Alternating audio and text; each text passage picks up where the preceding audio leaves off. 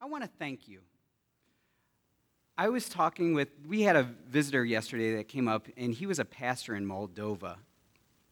And he was telling us how at his church, they would meet at his house. And um, because they would meet at his house for church, they gave a church member, like the head elder, a key. And people would come in at all times of day or night. They'd go through his refrigerator, take his food. And he said, I, I felt no freedom to even talk to the conference about this because members thought you were unfriendly if you didn't let them in your house at all times of the day or night. Thank you. thank you. Thank you. Thank you, conference here for boundaries. Thank you. Um, just thank you. All right. You guys are a great church. Sing with me. Oh, come, let us adore him. Oh, come, let us adore him. Oh, come, let us adore him, Christ the Lord. Father, we praise you and give you honor and glory. We ask that the Spirit of the Lord is here, but not just momentarily, not just in this hour, but we ask that the Spirit attends us in every way so that we can be used to make an impact and change this world. We ask this in the powerful name of Jesus. Amen. So, whether you know it or not, a few years ago, it came to head again that the Catholic Church was in the news again, especially concerning health insurance and birth control. Now, do you guys remember that when that happened? I mean, uh, there's, there's been challenges, especially when Obamacare was, was making, making its rise. And, and so birth control rose its head again in the Catholic Church. And most people really don't understand why the Catholic Church takes a stand against birth control.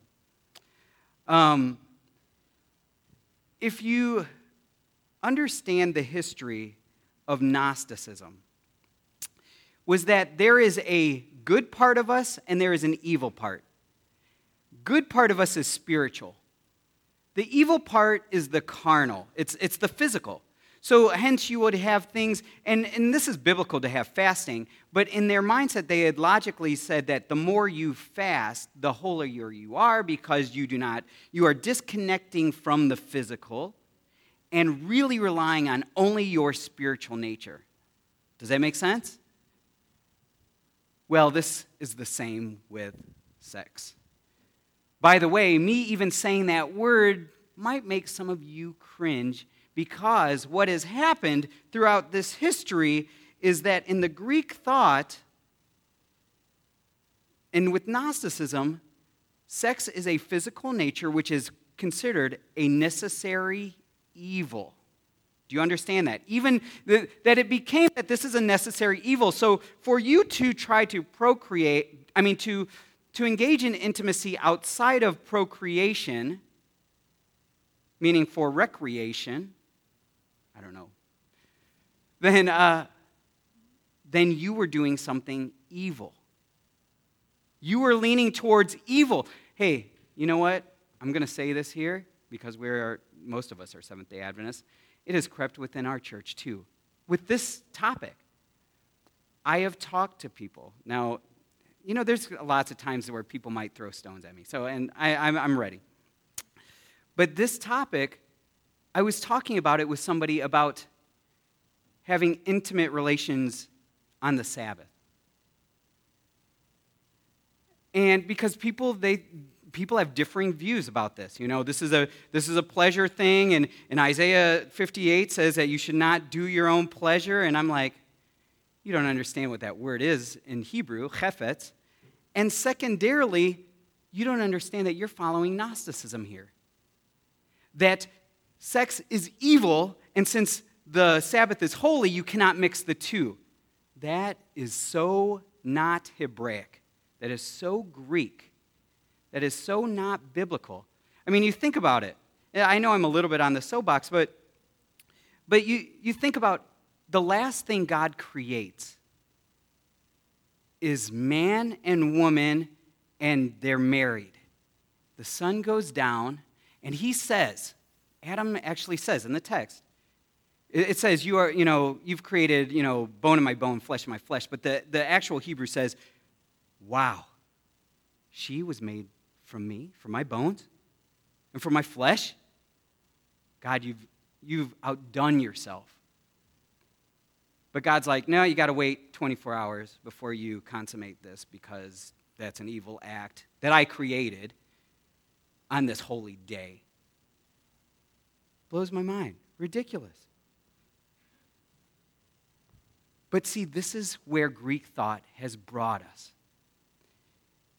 And where it's even more prevalent than just the, well, I don't know, maybe as much as the sex thing, is in the immortality of the soul.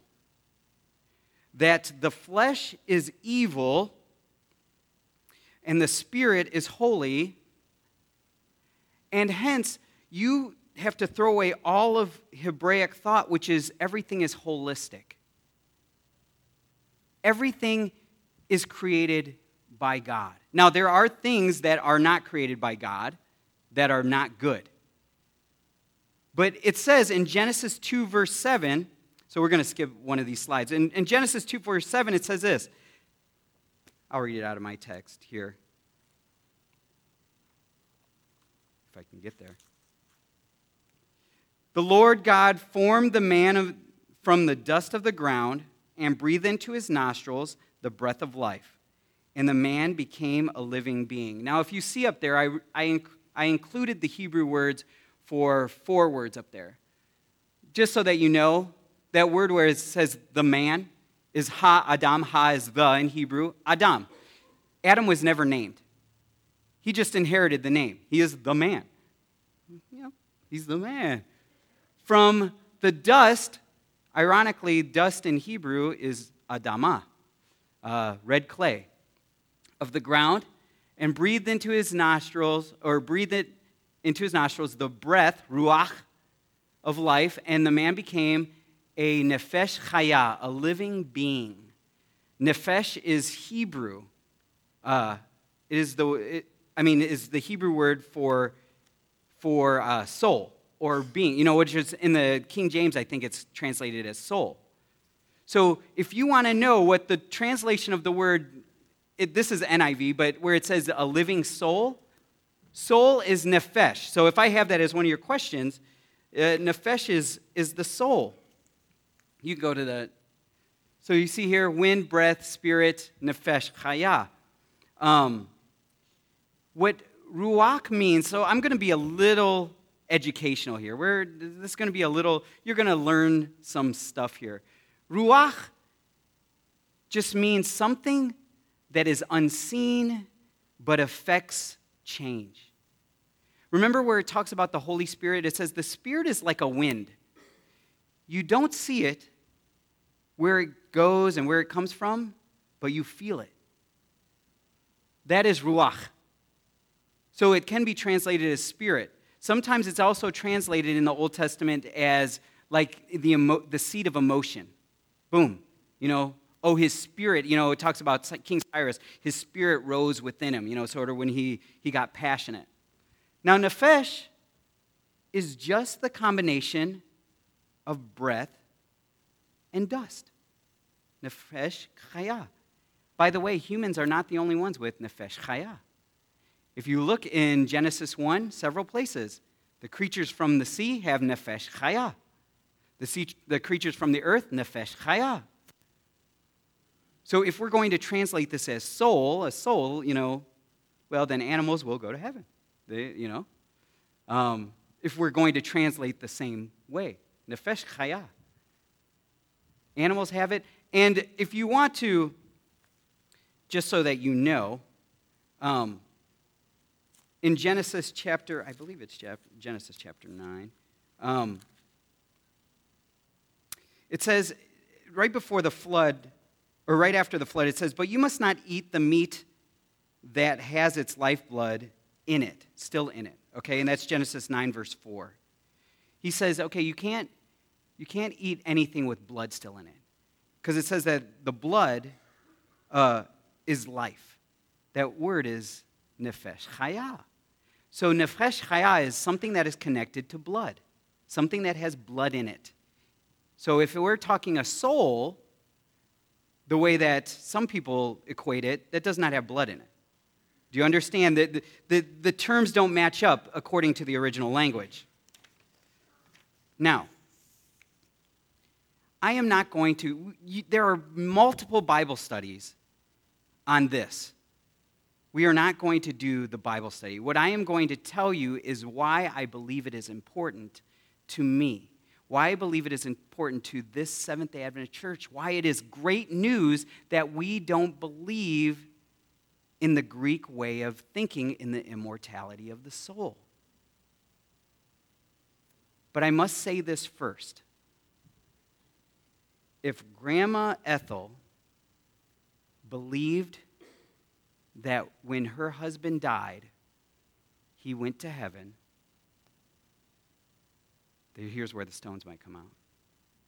It is not a salvation issue. It cannot be a salvation issue. Or, well, I guess it could be, or everybody who has ever believed that somebody that's died and gone straight to heaven should not won't be in the kingdom. Meaning Martin Luther, who is mentioned in, in great controversy, he never came to that understanding. Not in heaven, or he won't be in heaven. Can't be. If this is a salvation issue. The reason I say this is because sometimes we have made it a salvation issue. That people that don't believe that when you die, you just die until the resurrection, they believe those people will not be saved. How sad. It is not that. But I'm going to put my big butt here. But, but, there are huge dangers. I will also say that. There are huge dangers in believing in the immortality of the soul. And first is that you can talk to the dead. Um, I don't know if you know this, especially during Ellen White's time in the 19th century, the spiritualist movement, I think this is why she speaks so strongly about it. About the 1840s, the spiritualist movement really started taking some, some momentum where people started consulting mediums about the dead. And then after, and then it really spiked after a war that happened in the 1860s called what?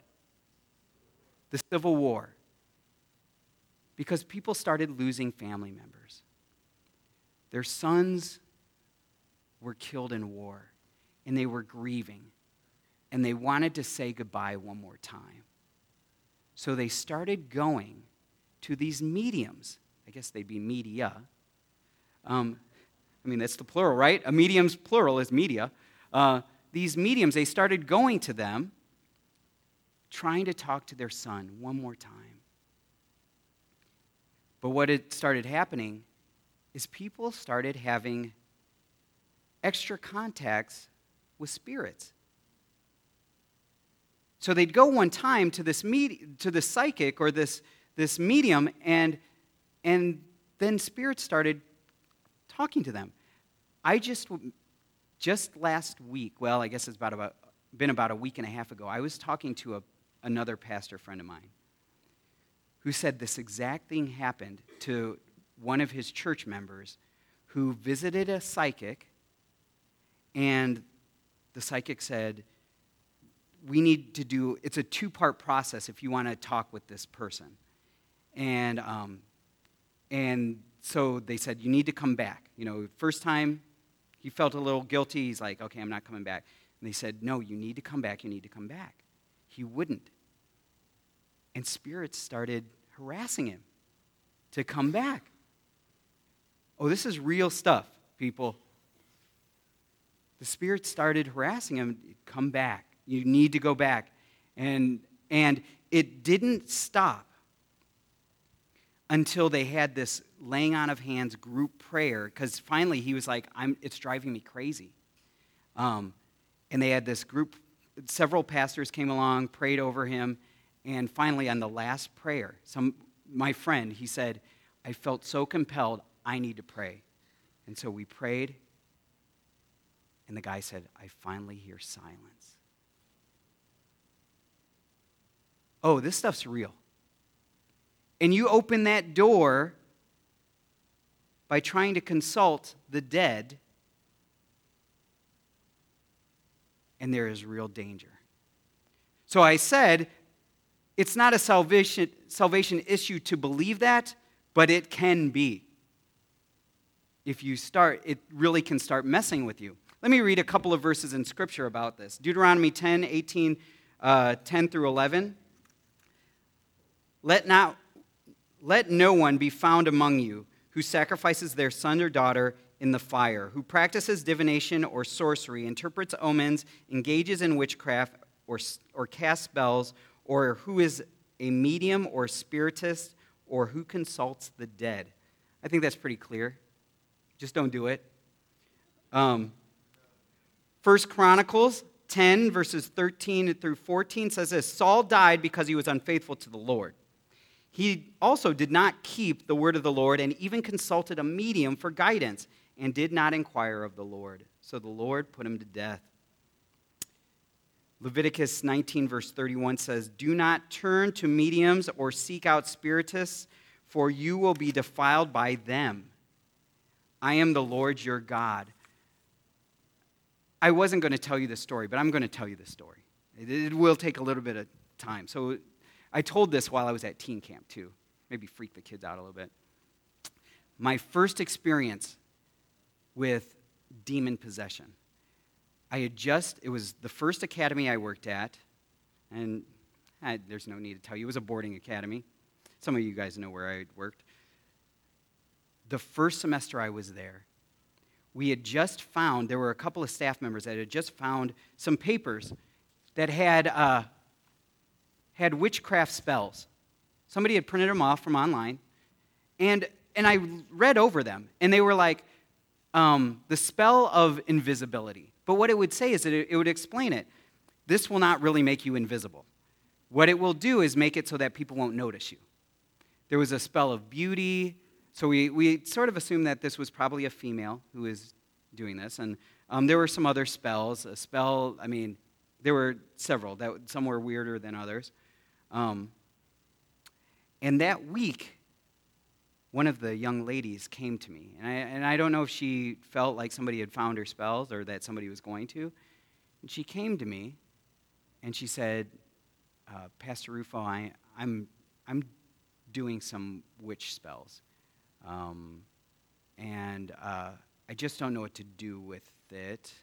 And um, and so we prayed, and I said, This is something you want to get rid of, right? And she said, Yeah, I don't want to do it anymore. Um, well, that was probably on a Tuesday, and she, so no, there was nothing from Tuesday to Friday. And Friday night at about 10 p.m., um, I get a phone call. Pastor, you need to get over to the girls' dorm right now. So something weird was happening in a room. We come in, we have to say, and I had met one of the who the LE director, who is also a pastor, we come there. Hey, guy on hall, guy on hall, you know, make sure that the girls know, hey, don't be walking around naked. There's a guy here. So we go and knock on her door. Who is it? It's Pastor Rufo and Pastor Joe. Come in. So we come into her room, and you know, I, I, just want you to know the, the concept of the room. Here's the door. We walk into the room. The desk is right here. Joe stands right here. She's right in front of her desk. I get on my knees and I start praying immediately because I know what's going on. She looks at me and with a voice that is obviously not hers Pastor Rufo, stop praying. You think I stopped praying? No way. Pray that more. Oh, Lord, please. Um, so I was praying and praying, and she starts laughing at us because Joe, my friend, um, he starts talking about Jesus. And she's laughing out of anger too, you know, out of frustration. Because she, she's sort of trying to cover her ears and she's, she's, she's laughing at us. And, and Joe is talking about Jesus. But she gets so frustrated that at one point she lunges at him. Now, he is an ex Marine. And he said, normally, she's done. I don't care. Male, female, I'm taking him out. But he said, at this one point, he said, All I thought to do is raise my Bible. And I saw this. She jumps at him, and then she jumps back and lands on the desk. And I'm like, What is going on? I pray even harder. And she starts laughing, again, uh, in a voice not of her own, and she's, Ha ha ha. You believe that that book has power? And he's like, I believe in the God of this book, and I know he has power. And then she, she just started getting really angry and, and knocking books off her desk because she wanted to get away from us. And then she just screams out, Get out of my room! Get out of my room! And if they don't want to change, there's nothing you can do. We get out of the room. Once we close that door, the room, she tears it apart. We hear the bed fall over, books fly, and she's screaming. All the girls that are still in their room run down to the foyer area. They're like, I mean, even these tough girls, I mean, they were freaked out. They run. Well, we obviously had to take her out. Not, not take her out, but, you know, take her out of the dorm. We took her out. Uh, we took her out of the dorm, and um, that was Friday night. Sunday morning, we met with her again. And we meet in this room. I know I'm sorry, you know, I'm giving you the whole story, but it's, it was amazing to me. We meet in this room that's also a rectangle, and it was the recruiter room and a little bit of storage stuff. The door comes in, there's a, there's a seat, and then two couches like this, and then there's a desk over here and some storage stuff. She's sitting here next to a pastor who grew up in Africa with seeing this kind of stuff. So we brought him there. I was sitting here, the girls' dean here, the principal right here. So I'm right in front of her, praying. Oh, because I just saw Friday night. He didn't even uh, acknowledge her. He said, We're just going to sing a song. Sing with me. Jesus, Jesus, Jesus. That was one word in the whole song. Jesus. Jesus, Jesus, Jesus. And, and the irony of that is she hated that song. She started covering her ears and she slid off the couch and started scooting towards the desk. And as she scoots towards the desk, she knocks over a fan, one of those standing up fans that has a pole and then these three legs things. And she's so frustrated, she breaks off one of the legs. And I saw this with my own eyes. She's over here, she throws it at this pastor. I saw it coming to his head, drop, and bounce over him. Lord, I knew something was going on. Something was protecting him. And what it came to is he said, he finally acknowledged her. And he said, Do you want to give this up? She said sarcastically, yes. And he had this prayer that he would have them go through if they wanted to give this up. And she, she would read it sarcastically. And she even said the name of Jesus, but you could tell in her tone that she didn't want to. And, and finally, he stops. He stopped her. He said, There's nothing we can do right now. She's not ready to give this up. And we had to send her, send her home. This stuff is real. If we had time, I'd tell you another story that just happened a couple years ago. This stuff is real, and the enemy has doors all over to open this up. One of the main issues with the immortality of the soul is this opens up that door. And demons are willing and waiting for this opportunity. Secondarily, There is a doctrine out here called ever burning hell.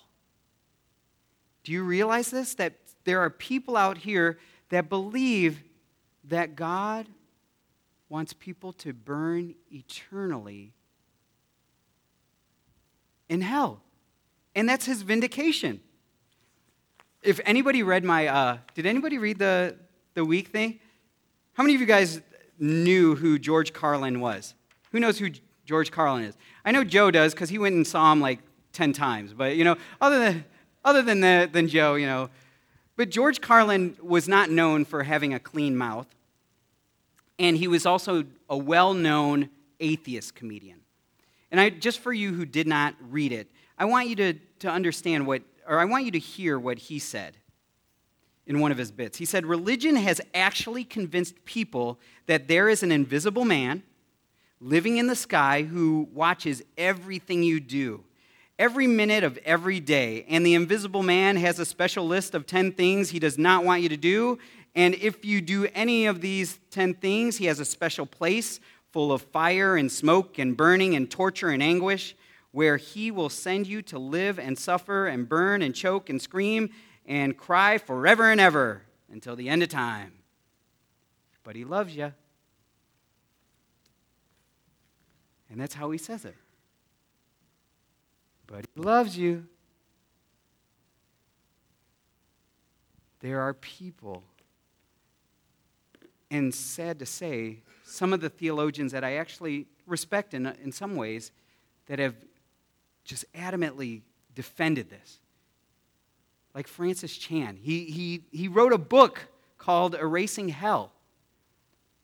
But I'm glad that there's other books out there. I don't know if you guys know who Edward, Fudge is.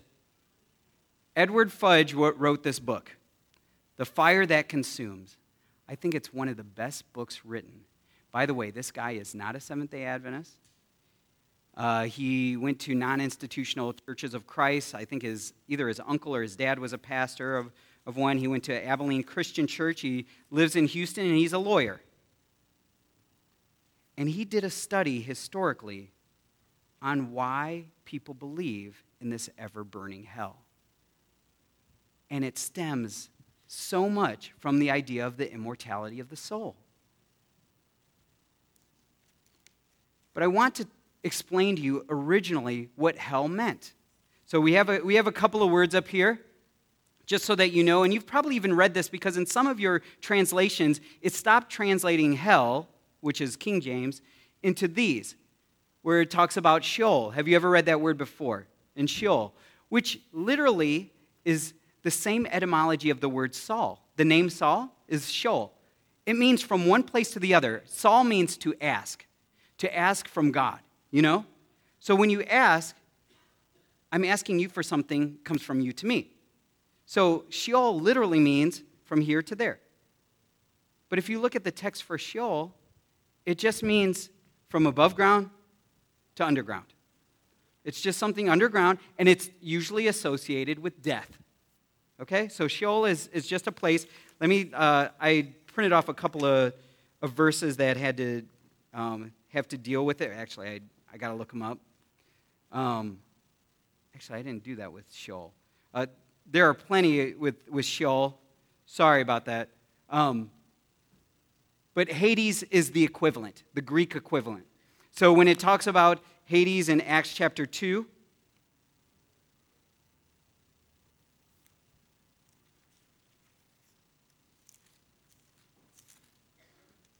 Acts chapter 2, verse 27. Because you did not you will not abandon me to the grave. It actually translates it to the grave. Nor will you let your Holy One see decay. And that's a quote from the Psalms. The grave. That's what Sheol is. That's what Hades is. Now, here's where the, the difference of opinion happens. Is this Gehenna is the one that uses fire. It's, all, it's usually in relation to fire. So you have Gehenna, which is it literally is from the word uh, Gehinnom, the valley of Hinnom. And it was a place where child sacrifice would happen.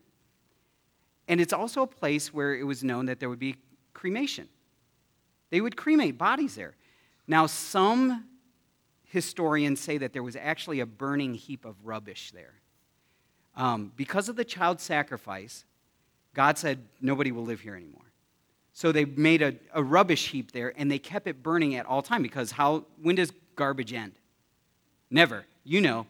How many times do you have to go out and buy garbage bags? You know, because garbage never ends. You know, it's like taxes or something. You know, got garbage. So garbage never ends, and so they would keep this fire burning until everything would burn out. You know, be burned out, but it never would be because people would bring more garbage again. And they started throwing out animals, dead animals in there. Um, hence, there would be worms and stuff that would, that would get in there and then they'd, they'd be burned also. It was a place to get rid of harmful things, you know, because after a while, when, you know, it's just not good. That was Gehenna. Actually, Gehenna is used here. If you look in Matthew 10, verse 28, it says this Do not be afraid of those who kill the body, but cannot kill the soul. Rather, be afraid of the one who cannot, oh, who can destroy both soul, which is suke, where we get the word psyche, and body in Gehenna, in hell. By the way, that word destroy means to cease to exist. If you look in the Greek, it means to cease to exist. So it doesn't say who is going to perpetually keep you alive burning forever and ever and ever. No, it says, don't be afraid of that person, you know, who can only destroy this body, but somebody who can make you not exist anymore. So I wonder, with the word torment, because you know you've read some of these verses about torment, right? And I'm just going to show you. In, in, in Greek, the word is basanos, uh, which is translated torment, and we're just going to skip this because I'm going to come back to it.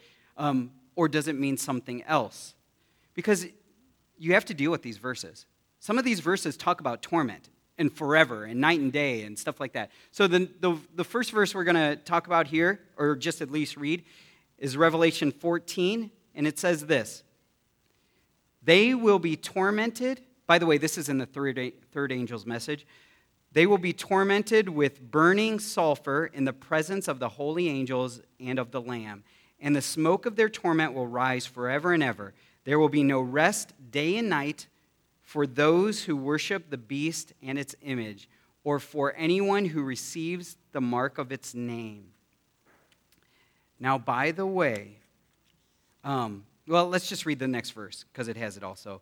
Revelation 20 says this And the devil who deceived them was thrown into the lake of burning sulfur, where the beast and the false prophet had been thrown. They will be tormented day and night forever and ever. Now, that seems fairly clear in the English that there would be an ever burning torture. But this is where I think the translation is not good. like my English? Is not good. I, I a few years ago, I did some research, and it, you can find some in this book, and I also found some other research. In the word torment, the word torment is basanos, as you saw up there, and, um, and the word tormented is basanizo, which comes from this word. And what you find is that in the English, it's the basanite, or a kind of rock, what they started calling a touchstone.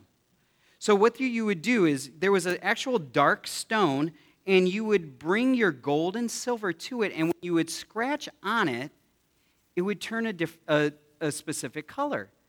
So, you could check if your gold was pure, if it really was gold or not. Well, this word, which was known as the touchstone, became to know, be known as a word, the, the same root word as to investigate. So they started saying that these investigations, which would happen in trials, they would use the basanos word because this would ch- tell if you are telling the truth or not. Do you understand? Is this pure or not? And so what would happen is they started calling these people, the investigators, these judges, basanos or, or a derivative of basanos. And they were actually using them also towards, have you ever heard the, the expression, which comes from Scripture, to be tried by fire? the same thing. Basanos. There was an investigation that was happening. And you would see what is pure and what was not. And what was pure would be dis- what was impure would be destroyed eventually through this process of Basano. So you would see this. So what I am wondering here, by the way, to give it credit to torment, how it came to torment is that in the investigation, people started using torture to investigate. You know that that still happens in our investigations now, that they use these manipulative things. Well, this torture started being used. So when they translated this, you know, when you, when you got this in the 14, 15, 16th century AD or BCE, any way you want to say it, when, you, when they translate this, torment is already a part of their vocabulary. But original, I believe, is it was an investigation that was happening. There is an investigation happening that's used, that it's used here. And what you find out with, uh, with even the smoke of their torment and the results of their trials will ascend is that those are just saying the results will be seen forever and they will not have rest, just like in Hebrews 4, where it says that people will not go into the promised land, they will not have rest. Do you know that Noah, Noah, his his meaning is rest. He was the savior of those people. It's because of him, the one that makes it to the other side. Those are the ones that have rest, the ones that make it to the other side. So, my, and even with the words day and night and forever, let me just read a couple of verses for you concerning forever just Old Testament, the Old Testament idea. So on that day, Moses swore to me, the land on which our feet wa- have walked will be your inheritance, and that your children and that of your children forever, because you have followed the Lord my God heart wholeheartedly. That's in Joshua 14. Now we know that that has not always stayed forever. Let me read another one. 1 Samuel 2, verse 30. Therefore, the Lord, the God of Israel, declares, I promised that your house and your father's house would minister before me forever. Okay, let me read another one. 1 Samuel 3:13 For I told you that I would judge his family forever because of the sin he knew about. Um, 1 Samuel 27 verse 12 Achish trust, remember when David ran away uh, Achish trusted David and said to himself, He has become so odious to his people, the Israelites, that he will be my servant forever. Well, I don't think, even Acts says that David's still in the grave. So he's still not a servant. Forever, in the Hebraic mind, is until complete, until life is over, until it's done till everything is finished. Which begs the question well, couldn't that mean eternal life also? We live forever and ever. The reason I do not believe that, I, why I believe that we will live with no death, because that's the last enemy. We just read that in 1 Corinthians. The last enemy to be expelled is death. And there will be no more death, sorrow, crying, and pain. Ironically, why would there be an ever burning hell when God has gotten rid of death, sorrow, crying, and pain? Because if somebody was being tortured in hell, I guarantee there would be crying, pain, and suffering. So, the last question, the bottom line is Is God vindictive? And that's sort of the basis of this book. If you've ever read this book, Can God Be Trusted by Graham Maxwell? Can God be trusted? Is God vindictive? Does he want revenge? You know, 13 year old boy says, I hate God. He dies. And God's like, I will ever burn this kid. I am going to put an apple in his mouth, tie him up, slow roast him, and this is what I'm going to do is I'm not going to kill him off. I am going to perpetually keep him alive so he feels the maximum pain. That came from pagan ideas. Now, God will have to destroy what is harmful to us. And I do believe that there will be a destruction of the wicked. And I do believe that there will be tears in the eyes of the Lord. Instead of this vindictive, vengeful, there will be tears in his eyes as he knows he has to destroy Satan himself. Do you remember how David felt when Absalom, he found out Absalom died, who was trying to take his kingdom from him? He mourned for days. I believe this will not be an easy thing for the Lord to do, knowing that he will have to do something that will make some of his loved creations cease to exist. But we do not believe in an ever burning, vindicative, vindictive God. This is good news. This is gospel. I hope you understand this. What we believe, and as much as possible, and we have so much growth to do as, as Christians, as Seventh day Adventist Christians, but what we have packaged here in judgment, in the way that we view hell. You know, I've done that as my first Bible study with people before. We're going to, we're studying Bible studies? Yeah, we're doing, the first one we're doing is hell. We're going to talk about hell. And and when people find this out, that we don't believe this about God, they're like, this is amazing. God really doesn't, he's not split. He's not Greek like that. He's very vengeful on one and then he loves you on the other. Man, that's great. This is the message we need to teach our people.